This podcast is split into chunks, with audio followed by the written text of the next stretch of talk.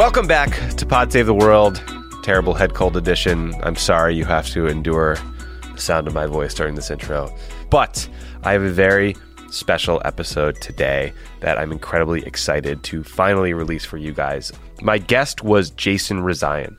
He is a writer for the Washington Post Global Opinion section. He used to be their Tehran bureau chief. Jason, unfortunately, was used as a pawn by the Iranian regime as they conducted negotiations with the Obama regime over the Iran nuclear deal.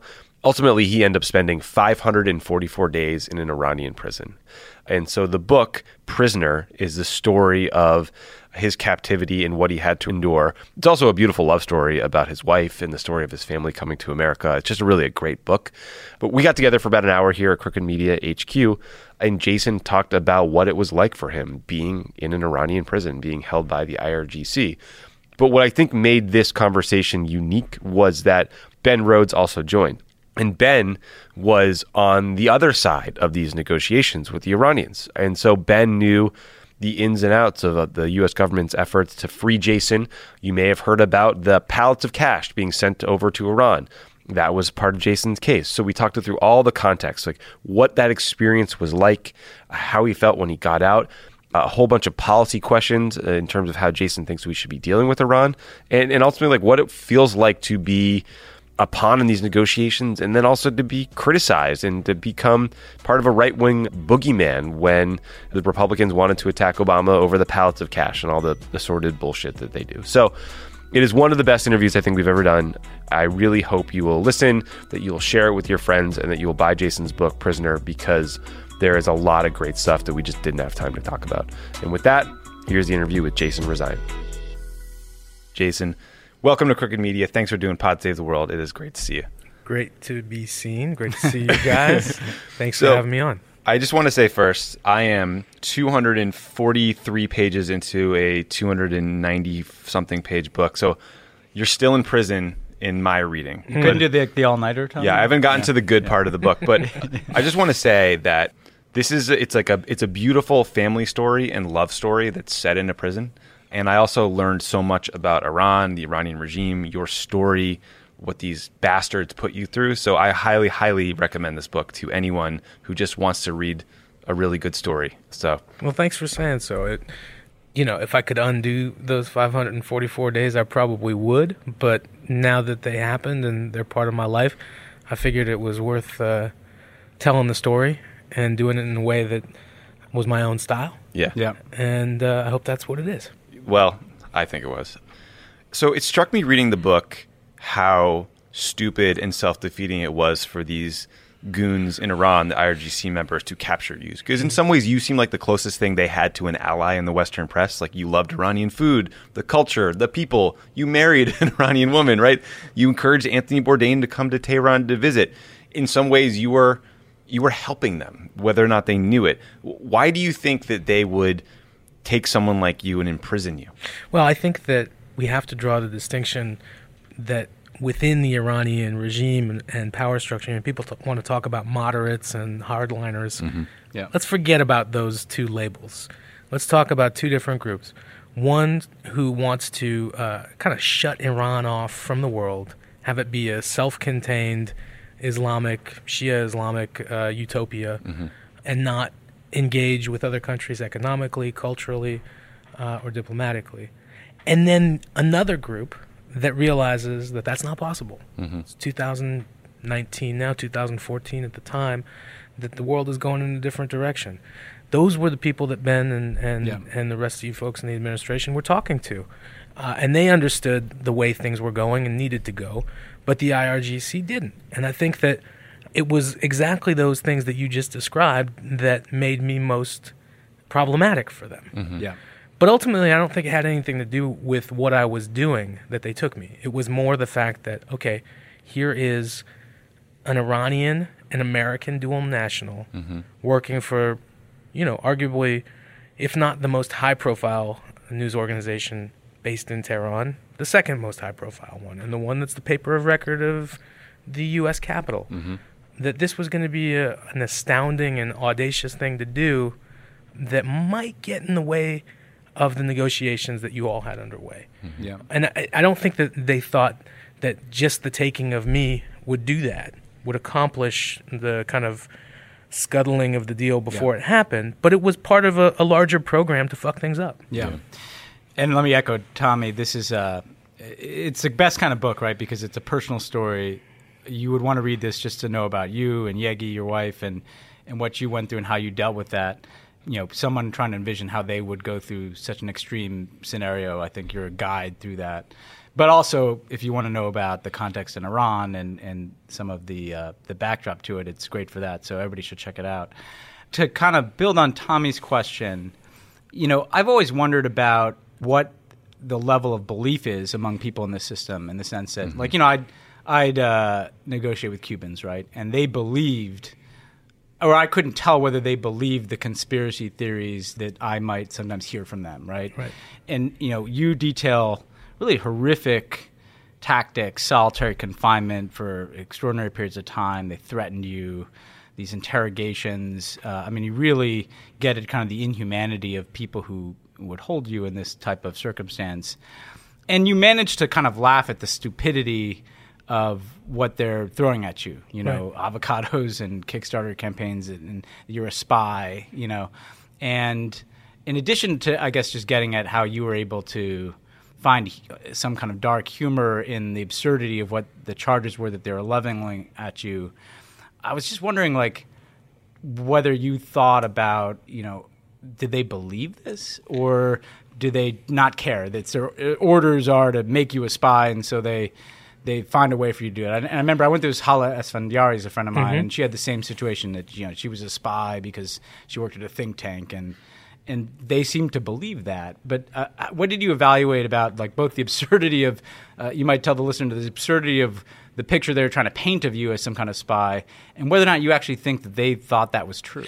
So I think that, you know, you kind of alluded to it. I mean, they've made the decision of what you are. Yeah. And then they have to build the case with whatever they got. Yeah. And they didn't have much. Yeah. So it was as ridiculous as it looked. Yeah. And they would continually say, you know, we have all this other evidence, but it's so sensitive Yeah. that we can't make it public. Yeah. Right. Yeah. And I know, you know, from conversations with John Kerry that, you know, Zarif was even pulling that bullshit with Kerry Yeah. pretty late in the game. That, like, well, you know, I haven't seen it myself, but I hear there's some really, you know, terrible things that Jason has done, and they have evidence of it. Yeah. But but it's so classified that me as the foreign minister, I can't even see it. Yeah.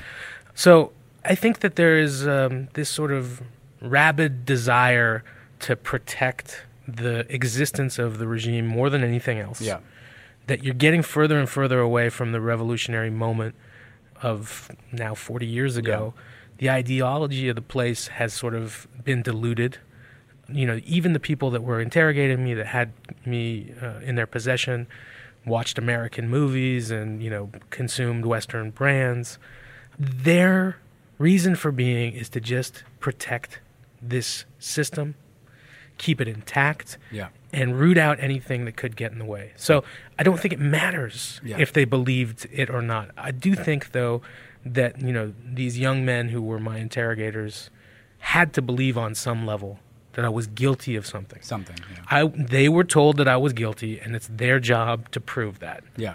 And they didn't do a good job. I mean, Yeah. Ben Yeah. mentioned Kickstarter and avocados. Like that, those two things were evidence. Can you explain that? Yeah, it's so- so crazy. um, in 2010, a friend of mine, who actually I was up in San Francisco giving a talk yesterday, he's now a, a, a TED Talk fellow and a National Geographic explorer. At the time, neither one of us had much going on, and he he had just started using Kickstarter to fund little projects. He's like, you know, let's do something on Iran, something a little esoteric that can get you a little bit of pu- publicity and and some, you know, get people thinking about things. Yeah. So you know.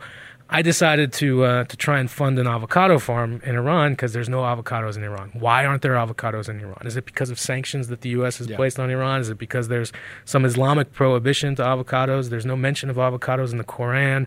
Uh, you know, why aren't they here? Yeah. The uh, Who knows? you know, the I didn't know, and I wanted to find out, and I was gonna, you know, attempt to find out by trying to bring a few trees over. Four years later, in that first interrogation, they say to me that it's obvious that this is code for something. Why was it obvious? uh, because uh, Alan Eyre, an American diplomat who's sort of the the diplomat with the highest level of Farsi language in the U.S. government. And he was the Farsi spokesperson for a while. Yeah, that he liked it on Facebook, Yeah. right? And you know, left a comment about you know this is hilarious or whatever. What this avocado project is, we don't know, but it's sinister. Uh, and they, they kept this line of, of questioning up for months. It wasn't the only thing they questioned me about, but it was always there.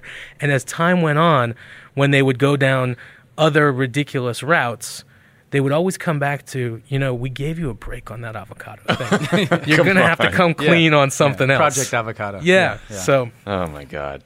So you were held for 544 days in Evin prison, which is notoriously awful prison in Iran. On the other side of the planet, the United States government was involved in it and in your constant effort to negotiate and get you back. This is a really exciting day, I think, for me and for listeners because you know some people might have heard your story on you know NPR or whatever, but rarely do they get to hear both sides of this Yeah. negotiation. So I was hoping to like Ben, you could talk about the things that you guys were talking about in the situation room when you were talking about how to get Jason out, and then Jason, like how it felt for you after the fact to learn about all this churn that was happening in Washington while they were sitting there in your cell saying "E- everyone forgot about you, no one cares about you, you're going to die.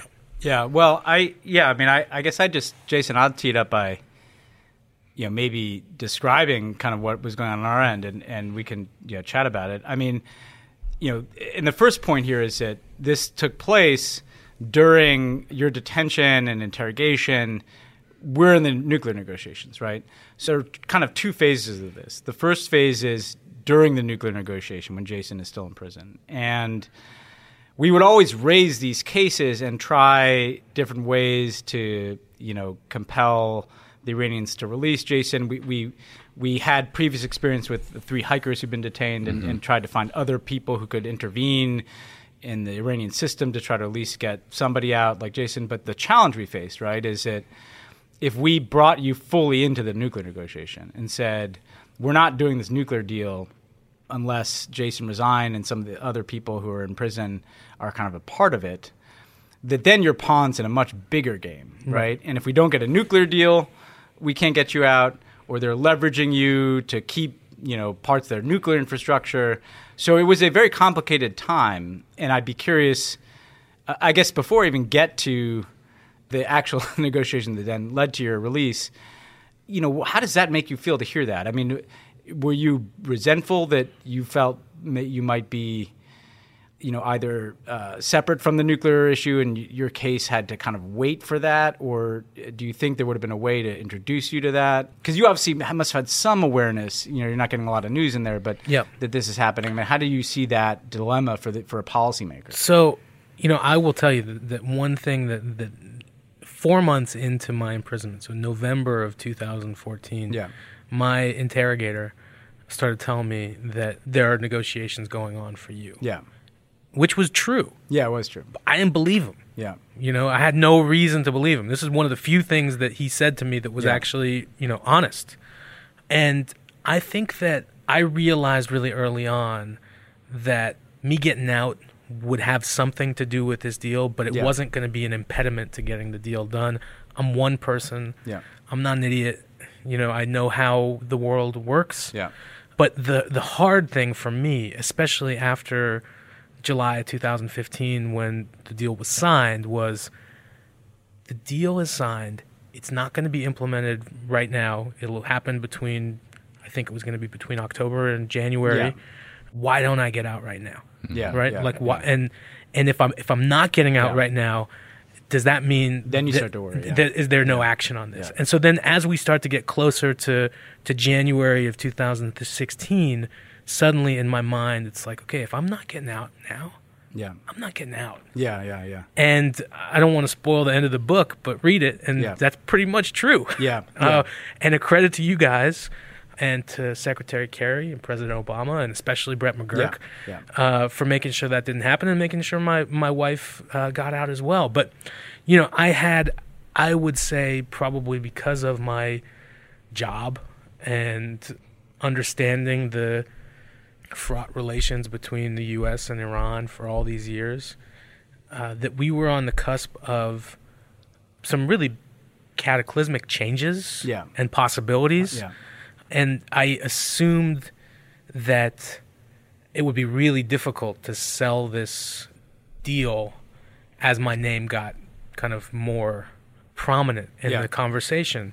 Sell the deal to, to a public who was, correct me if I'm wrong, not 100% No, into no, it. no, no. You know? Yeah, yeah. So I, I felt like I had all of those things working in my favor. Yeah, yeah. Well, so then what? You know, so we had been negotiating on the sidelines of the nuclear deal. People like Wendy Sherman, and then after the deal's reached in July, essentially a, a separate, entirely separate discussion channel gets set up, dedicated to this question of, of your case and, and a variety of other prisoners. And Brett McGurk takes the lead in those discussions. And what's interesting about them is that they're with a different set of people, Right. right? So the nuclear negotiations, as you say, are with kind of the, the front facing Rouhani, Zarif, a more, I- don't know if we want to use the moderate label, but, but people who have. I want to engage the people yeah, that have they want to engage. engage. Yeah. And then the IRGC are clearly the people who are holding you, so we have to get to those people. So we start talking to people who are in more the security realm, uh, and Brett is. And it inevitably morphs towards some type of, of exchange, right? Right. And they wanted a really long list of Iranians out of prison. And there were certain people that we just weren't going to be able to release, which are people who had some you know, direct connection to, I guess, say, terrorist activity, for instance. But they have a lot of people who were really in for fairly low hanging kind of sanctions violations. Frankly, some of these people who ended up getting released, like, you know, they're still in the United Yeah, they States. didn't like, go back, I think right? go back every to- single, yeah, yeah, yeah. not a single one of Not- them that yeah. I know of went back. Yeah, they walk out of prison in Texas and they're Yeah. just hanging out there. And the problem is that as we, and then as we're obviously um, reducing the, we're not giving them people they want. Right. Um, you know, we also introduce this kind of pending Iranian claim that they have.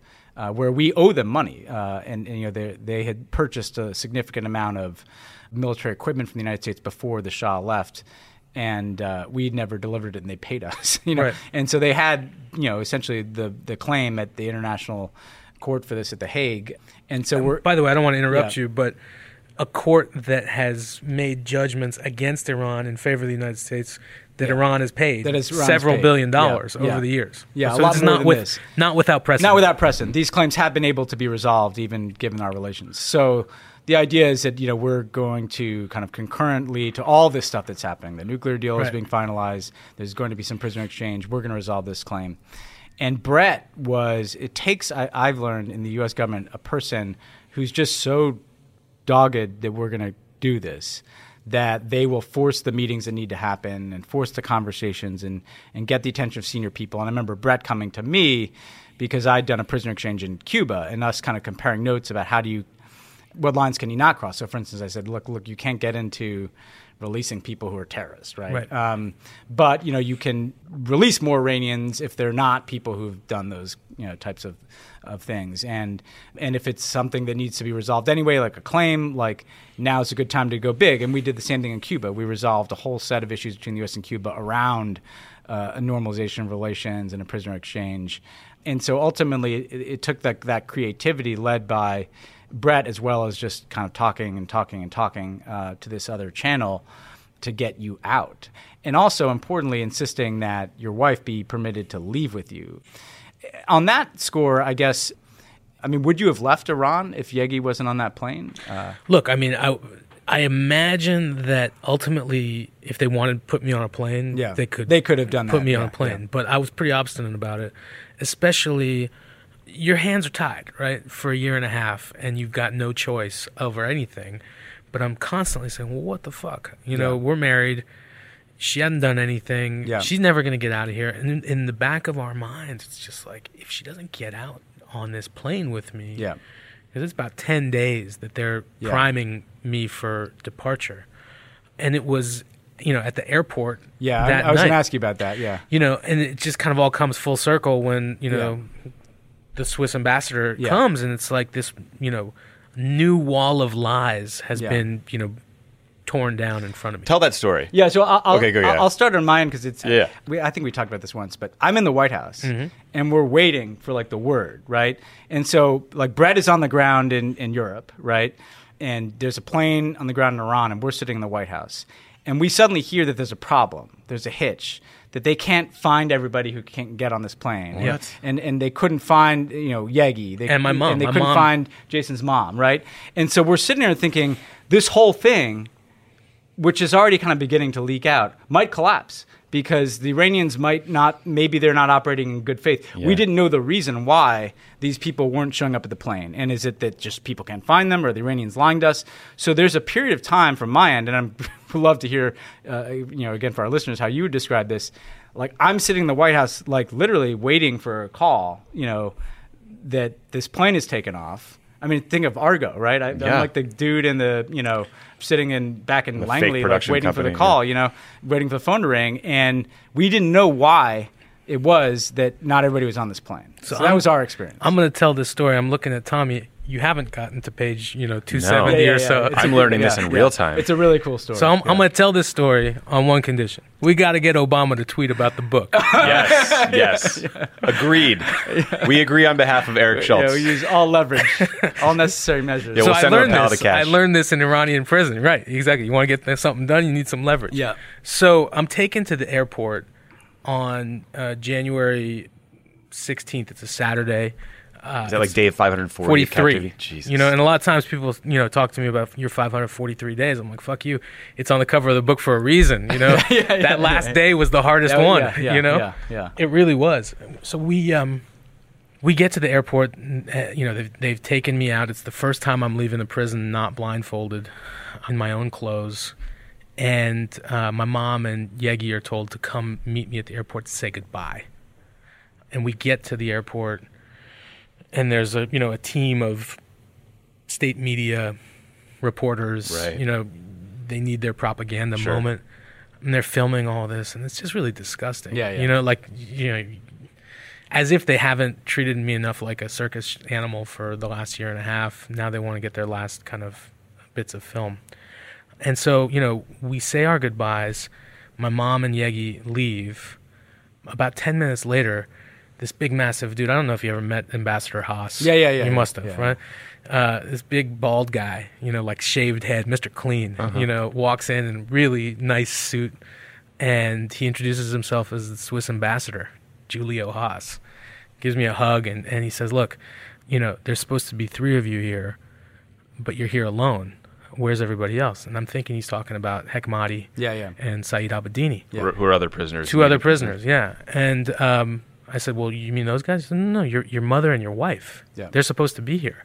And I said, No, you know, I've been told for, for so long that whenever I leave, my wife's going to come separately. And he says, Jason, I've been in the middle of these negotiations for 14 months. Your wife has been part of this from the beginning. Jesus. And, you know, my interrogator, who you've gotten to know in the book, is, you know, on the other side of the room, kind of hovering over, trying to listen. And I said, Well, what's going to happen now? He said, Well, the plane's not leaving without your wife and your mother. It might take a few more minutes. Yeah, it's a little Um, longer. But, you know, it's too far along for this deal to fall apart. This is like 9 p.m.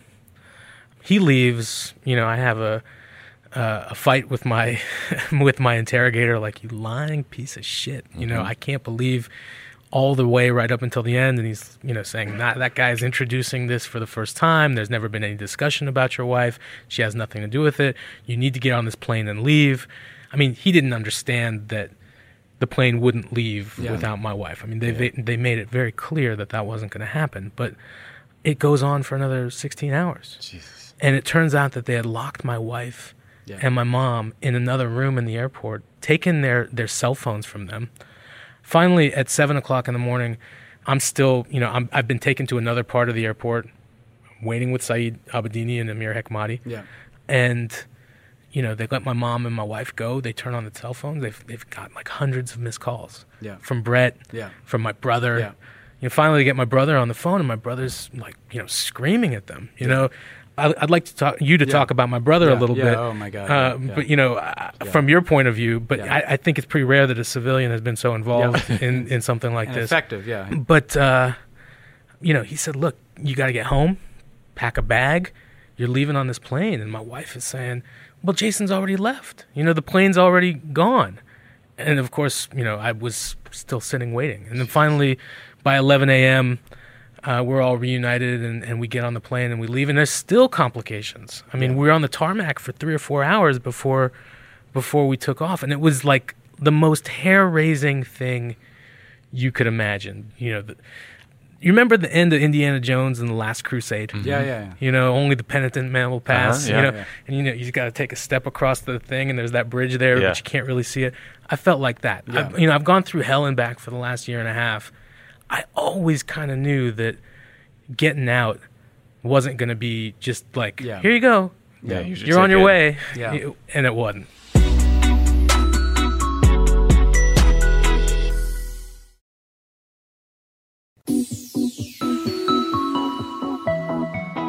Can I just ask you? I mean, being arrested for doing nothing wrong and thrown in prison and thrown in solitary confinement and interrogated and harassed is torture in and of itself. To do that, wondering the whole time how your wife is being treated, if she's going to get out, if she's okay, is just a whole other level of torture. I, I guess my question is like, how did you deal with that? Because I think my brain would spin in loops that would drive me insane. I learned very early, you know, maybe a week or so into it, that I just had to not think about things that I had no control over. Mm-hmm. As much as I wanted to think about my wife, I thought about making plans with my wife. Mm-hmm. Mm-hmm. Thought about what what it is that we would do when eventually this thing ended, whatever this thing was, and if it ended. But those first few weeks in solitary, you're too confused to really be pondering the worst, right? Yeah. You just assume that everything's going to work out, that somebody's going to have some sense talked into them, and you're going to go home and get back to your life.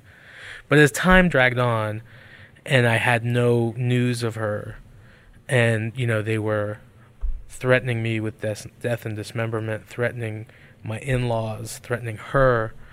I mean, inevitably you go to that place, and I, I hate to say this out loud, but you know, Evin Prison is uh, known for prison rape. I mean, there's been a lot of that over the years. So when I finally saw her, it was on day 35 that they mm-hmm. allowed us a very brief meeting. It was probably the happiest moment of my life, right? Just Yeah. the ultimate relief that, okay, she's alive Yeah. she's you know physically okay i remember she looked at me i'd lost you know 30 40 pounds at that point she made me kind of pull up my shirt just to show her that i hadn't been beaten Yeah. you know and that kind of it was that those kind of um, short encounters that were the only breath of air that i had Yeah. right that would get me through another period of time until i could see her again and then when she was finally released after 72 days, she spent all 72 of them in solitary. Jesus. A couple of days later, they took me to the room where we would have our, our kind of periodic meetings together. And I didn't know that she'd been released. And she walked in in her own clothes. And it was just like, okay. You know, on the one hand, I was kind of heartbroken that we weren't let out together, but at the same time, it was such a relief not Yeah. to worry about what could be happening to her. Yeah. Thank Yeah. God. your brother you mentioned i mean he uh, what was so unique about him is you know uh, tragically there are a lot of people uh, a small number but uh, too high of a number of people who have loved ones who are either taken hostage or imprisoned in other countries or caught up in, in political intrigue. And you know there are very few people who have the combination of, of attributes that your brother did that he could play what i would call both the outside game and the inside game Yeah. right? So, so some people are really good at building public pressure and public attention. There's some people really good at kind of coming in and meeting with us and being informed about it. He really did both. Like Yep. he helped engineer with the Post a very you know effective, relentless public campaign to keep a spotlight on your uh, detention, uh, to get prominent voices out on it.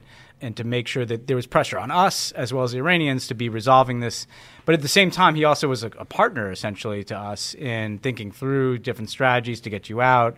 Uh, as Brett is, is is working on this, and I'm wondering, like, did you were you aware of any of these efforts on your behalf? I knew about the public efforts. Yeah. And, you know, whenever Yegi would talk to Ali, you know, his response was, We're doing everything we can. There's nothing that I can tell you. Yeah, he obviously he's talking on the phone, right? So Yeah, exactly. yeah. You know, there's, there's nothing I can tell you. All I can tell you is whatever happens, it'll happen to both of you, yeah, right? yeah, Because I think that that's something that you all agreed on yeah, yeah. pretty the early very, on. very early on. yeah. And for her, that was, you know, obviously a big concern throughout. Yeah. So he would, you know, you just say, look, I, he's so disciplined. Yeah, you know, yeah, you would just yeah. say, I don't know if anything is happening behind the scenes. All I know is from my conversations with, with people that, you know, they've given me their insurance that Yeah. whenever something good happens, it'll happen for both of you. yeah, And, you know, it was in those last few days when they came and told me that I was being released. The next day, I had a meeting with my mom and my wife. And, you know, I was like, well, get on the phone to my fucking brother yeah, yeah, and just figure out if this is. And so they called him up, and he's like, I have no idea what you're talking about. you know? Yeah. So, and I, I'm, I'm so thankful for that Yeah. because I have had a front row seat to uh, other people who are dealing with this similar thing. yeah, yeah, yeah. And as you say, I mean, some people are really good at the public pressure and, you know, don't know how to separate those two. Yeah. I credit his ability to do that with our, you know, our Persian rug selling dad. yeah, yeah, yeah, yeah. That's fair. That's you know, fair. Yeah. it's probably the only. Lit- literally Persian exactly, like that, exactly. yeah. It's literally the only thing Iranian about my brother, probably. I think, like, given all that you've been through, it would be understandable if you hated Iran, you wanted to see Iran punished to the greatest extent possible, you wanted to see military action against Iran. You don't. You support the Iran deal. You support engaging Iran. Like, wh- why? How did you come to that position? So, you know, I, I write in the book, and I, it's really true. Um, you know, the Ben and I- have had the Yeah. opportunity to talk about this a fair bit. The things that you guys were doing was what I would have been doing if I was in your position as Yeah. well. And I think a lot of times people have mistaken my reporting for, you know, being rah rah about it. I just happen to be seeing the same things happening, Yeah. right? The the progression of the society and um, the distancing of, of people from the ideology and how opening up with Iran and engaging the people even more would be the ultimate way to support the people and support them in a way that would bring them closer to our interests mm-hmm. Yeah. as Americans.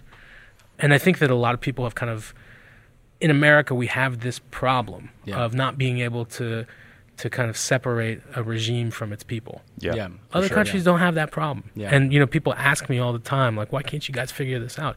I mean, it's partly media's fault, Yeah. right? We're Yeah. not that good at it, at separating the two. So for me, it was always important to show Iranian people in a positive light. And if I'd be a real asshole if I were to kind of change gears on that right now. Mm-hmm. People ask me, you know, why I've decided to sue Iran Yeah. right? And you know, I'm seeking a massive amount in damages. Ultimately, they should pay for what they did to me and my family and what they've done to innocent people who are nationals of other countries. They've been doing this for 40 years and nothing has made them stop doing it. And you know, we talk a little bit about the, the money Yeah. The money talking point was the IRGC talking point Yeah. way before it was the neocon So, talking yeah. point. The money being the 400 million in cash that was flowing around that day, which was part of a 1.7 billion dollar Yeah, settlement. I'm still waiting for my cut.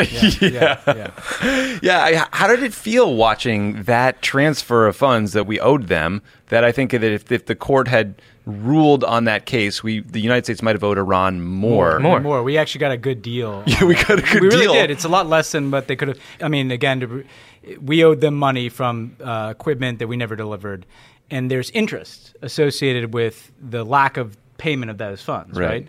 Over And- decades. And so essentially, what we got is a you know a deal without the interest. you know? I I heard that you guys Yeah. would probably had to pay four point something, Yeah, right? yeah. And you ended up paying one point seven. Yeah, yeah. I think that's a pretty good deal. Look, I think that you know I, I've spoken to so many people in government about this. Anybody that follows Iran, uh, Iranian Americans in particular, knew about that four hundred million dollars for the last forty years. It's Yeah. it's not a new Yeah. claim that the Iranians have made, and I think that uh, you and I talked about it. Yeah. You know, when when it became a front page story in the Wall Street Journal, I think that was early August of Mm-hmm. 2016. I asked you about it Yeah, yeah. in June of 2016. Yeah. It was a known thing. Yeah, There yeah. Was, this wasn't any kind of secret. We we didn't try to hide it. Actually, I was joking, you know, that before we went on here is that I was in the meetings and I had a communication responsibility, so people were like, "Eh, "Ben, uh, you know, people look at me very seriously in these meetings before you got out. You know, do you think that you know uh, you're confident that we can defend this?" And I'm like, "Of course. You know, we're we're getting a good deal, and it's less money than we'd have to pay with interest, and that's a big, you know, saving billions of dollars. The fact that we had to do this in cash is in part because." Our sanctions make it so complicated to transfer money to the Iranians, Yep. right? So it's not like they didn't get anything you'd almost think it was more valuable because it was ca I mean, it's just how do you pay somebody Right. that you can't wire money to because there are sanctions, right? And that's what that was about. But I was saying, you know, uh, I'm I'm confident that we can tell this story. Look, I knew we'd take heat. Uh, I wanted to to give that assurance in part because I wanted you to get out, but. You know, there's so much cynicism in the some of the attacks on us. This was particularly cynical be, because this was all known. It was Right. briefed to Congress and and basically, what ends up happening is pretty extended period of time after the deal, like uh, eight months after this is done, the Wall Street Journal, Jay Solomon, who's subsequently found to be very close to the Emirati government, Yeah, trying to if you make remember business that, deals. yeah, Um, you know, sensationalizes as if it's a discovery that some of this was in cash, and somehow, first of all, why does it matter? The value is the same, right? Um, Right. so there was an absurdity to it. Yeah, you can't fucking Venmo the IRGC. Yeah. turns out. Yeah, I mean, maybe you can, but yeah, it's Cash yeah. App. Yeah, we use the Cash App. But here. here's the thing, you know, and people talk about, you know, and this became a talking point in all of the debates as well. All three of the debates, the you know, the trade and the money Yeah. Yeah. came up in 2016. 1.7 billion dollars. I mean, I think the three of us can agree that you know we could split that money and live happily ever after. Yeah, Yes. But you know, 1.7 billion dollars, even for Iran, whose military budget is you know smaller than the Netherlands, yeah. That's not a huge amount of money, especially when there's all this other stuff that they were doing in the country, Yeah. development wise. I Yeah. mean, you know, they're building uh, all sorts of uh, retail spaces Yeah, and you know trying to repair roads and everything. I mean, that money was spoken for well before they ever got it. Right. And um, I just think the whole argument is completely dis- disingenuous for another reason, which is that you know these same people that were attacking you guys for doing this deal were also people who were saying don't do the deal Unless until the un- deal. un- Yeah, yeah, until yeah. and now that we're out of the deal in the lead up to pulling out of the deal last May not one of those guys was saying whoa whoa whoa, whoa don't pull out until we get these Americans back Yeah, and there's some Americans in prison. and there's a yeah. bunch of Americans, six of them now. Yeah. And uh, you know, I, unfortunately, I don't see any of those people coming home as long as we're out of that deal.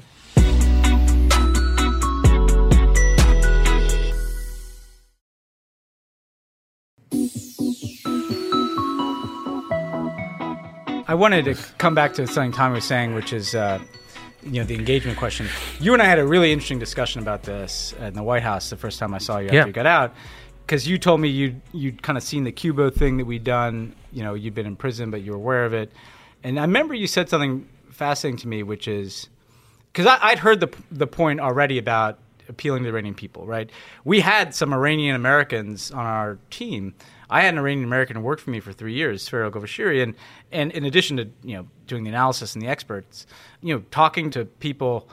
They make the case that if you did certain things, like you made it easier for students to study in the United States, you built that goodwill with the Iranian people, that creates its own kind of bottom up pressure on the regime, or that empowers the kind of type of middle class that you want to, to be demanding different outcomes.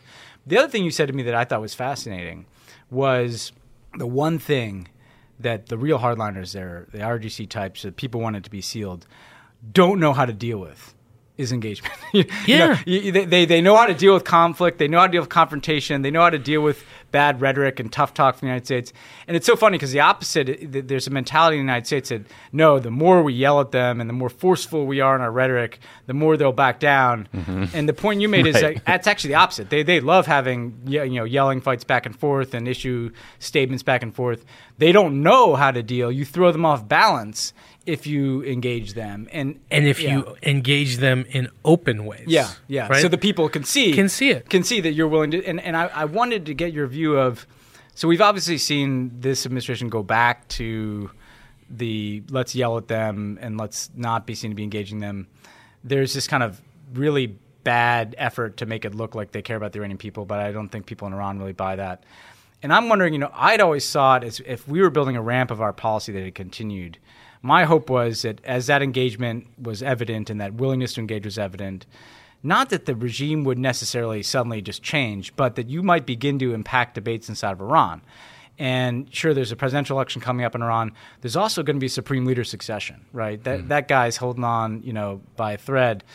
And I'm wondering how you think this hard line approach is going to affect those debates inside of Iran, the supreme leader succession, the presidential election. So when whatever administration is in office in Washington mirrors what the IRGC is doing in yeah. Iran, it tightens that space yeah. of free society of civil society, mm-hmm. right, yeah. within Iran. And you know, look, we we see more uh, protests in Iran right now than we have at any point in the last 40 years, but that's because of economic issues more yeah. than anything else. These people aren't out there protesting, you know, for free speech. Yeah. By and large, they're protesting for bread, right, uh, and their paychecks. I think that the way that we talk about Iran right now and supporting the aspirations, the free aspirations of the people is so fucking disingenuous. Yeah. For a bunch of reasons. But, you know, the greatest example is this travel ban. Mm-hmm. Yeah. Right? yeah. Which, you know, is, is supposedly a domestic U.S. policy, but has real life ramifications for tens of thousands of Iranians who want to come here and hundreds of thousands of Americans who have uh, connections to Iran. So I think that you know that we're only strengthening those people that want to keep the doors closed yeah. by having this this hardline policy. The best thing you can do is let people come and study here. Best thing you can do is let people do business here. And oh, by the way, the people who are coming and doing business still, and who, who, are the ones that I can't remember the type of visa, but you know, you pay yeah. a half a million dollars yeah. and you can buy a, right. a, green card or whatever those are the people that are working connected. with the IRGC. Yeah, the connected people. Yeah. Right? So we're not doing anything to help normal folks. Mm-hmm.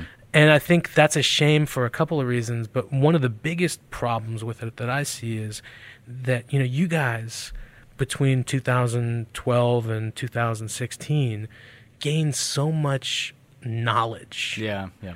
And whether or not this administration wants to use that knowledge for nefarious purposes, all they basically did was you know throw no, that in a garbage can, yeah. lit it on fire, and yeah. like okay, we're starting yeah. fresh. And I don't think the American people are that stupid. Yeah, I don't think we're stupid to think that you know we know nothing about that country. You guys spend a lot of time, a lot of capital, a lot of a lot political of will. So, and I also think it's important to say that you know on the nuclear deal front, guys didn't see this as a you know a, no, no. a solution to everything. Me, I've, I've been right? making this case. Uh, yeah, the only people who ever suggested that we thought that were our critics. Yeah. You know, um, My question though is how much of that Iran policy and hope was in some way designed to curtail Saudi influence. Well, that's a good because I wanted to ask you about that because you wrote. I mean, Jamal Khashoggi, a journalist who was brutally murdered by mm. yeah. the Saudis in, in Turkey. He was your colleague at the Washington Post. He was your friend. You wrote a great piece about the total lack of response to that horrific crime yeah. and the total double standard of U.S. policy towards Iran and, and Saudi Arabia. I mean, and I, I, took a lot of shit yeah. for that piece. And I continue to because people come to me and say, well, you know, you're an apologist for the same regime that took you prisoner. Yeah. First and foremost, I, have got no love for the Islamic Republic of Iran. Yeah.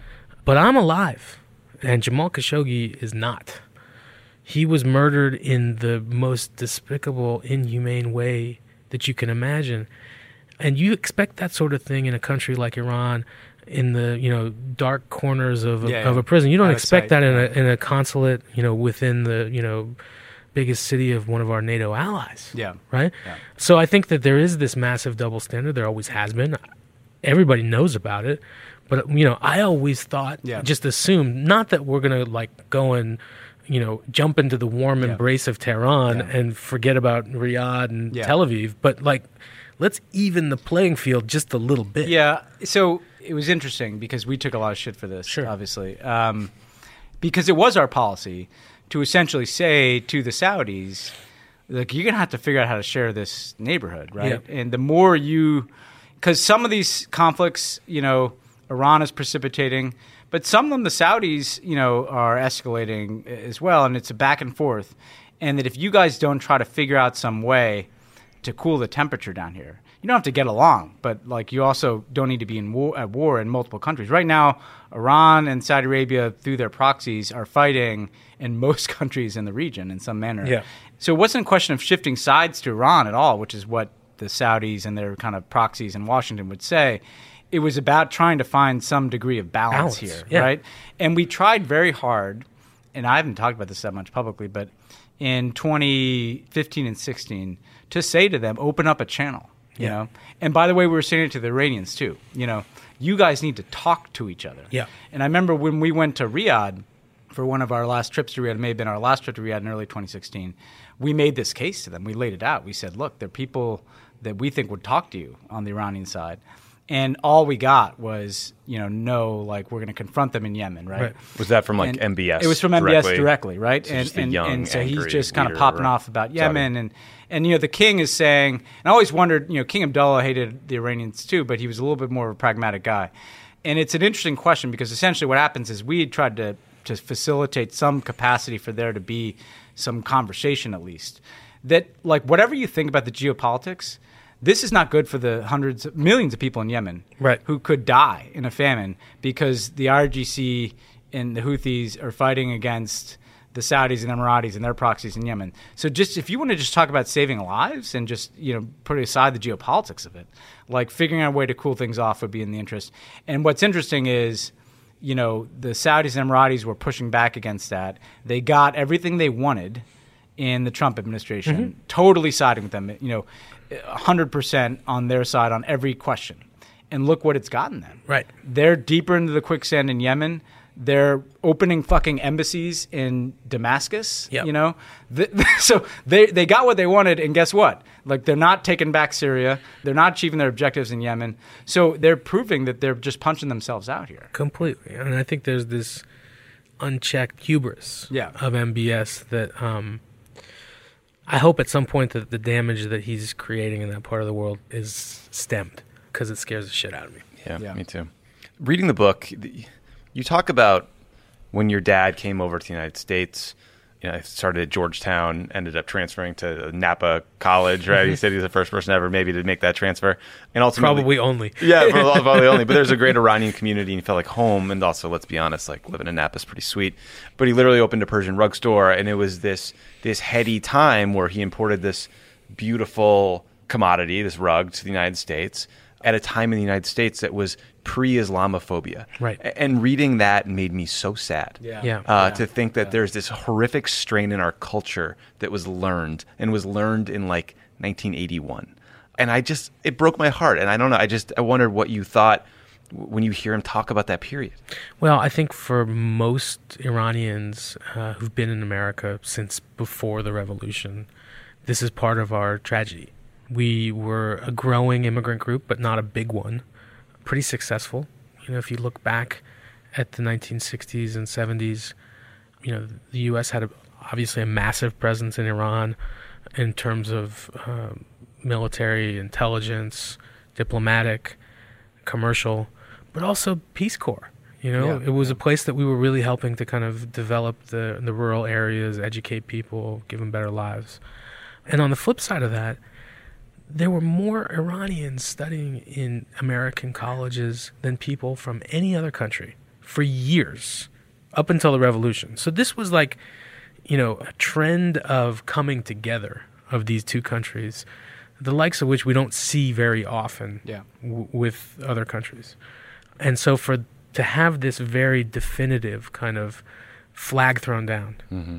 or flag burned, Yeah. Yeah, this is the literally, case yeah. Um, that really changed the course of this relationship and changed it forever, is stunning and tragic. At the same time, Is that flag moment when the hostages were taken? hostages embassy? were taken, and you know the Islamic Republic was born. We're Right. coming up on the 40th anniversary Right, in a couple of weeks, uh, February 11th. Yeah. And when the ties were severed, I don't think anybody thought it would take this long and, and all of this water would pass under the bridge. But still, Iranians have become the most uh, highly educated, highest income, non European immigrant group that we have in this country. Yeah. We're thriving. We're thriving, even though at various times in the last 40 years, and I still get this, you know, uh, go back to where you come from. And I said, "You want me to go back to Marin County? yeah, yeah, yeah, it's not bad. There's a bunch nice of us there, over yeah. there. Yeah, we'll do fine. You know." yeah, yeah. Well, it's a beautiful book. It's an incredible story. We are so glad you are here Thank to you. tell it to us in person, and uh, everyone should buy the book. Yeah, they really should. I mean, this is one. Uh, there's not a. There's some books that come and go, right? And you're like, oh, that might be interesting. Like, there's not another book that you're going to read like this one, Yeah. right? Like, this is the only book that can tell a story quite like this by someone who is a writer before they were a prisoner, right? So you have a reporter's eye to your own experience that comes across, and an analyst's eye, but also just a, as you said, like it's a human story, a love story. And thankfully, the happy ending is here Yeah. in terms of your presence. Don't you dare wait for the movie. and- yeah, yeah, and hopefully there's a happy ending to this bigger story at some point. Well, I Yeah. appreciate I appreciate you guys having me on, and I appreciate you, Ben, for opening up to me during Yeah. you know the time that I was kind of researching this book, and also pointing me in, in different Yeah, directions. yeah, 'Cause no, I remember that well. You know, I think a lot of people uh, will read it, and I hope it comes off as seamless. But you know, there's a lot of information that that was gathered after the Yeah. fact uh, Yeah. to put this document together. Yeah, no, great you had to report it. You had to Yeah, report I, your own I- story. I yeah, report my yeah, own story, which yeah. is something that mm, you know I wouldn't wish on anybody. yeah, but, uh, yeah, yeah, yeah. but I'm glad I'm finished with it. Jason, good to see you. Yeah, great. to see Thanks, you. guys. Thanks again.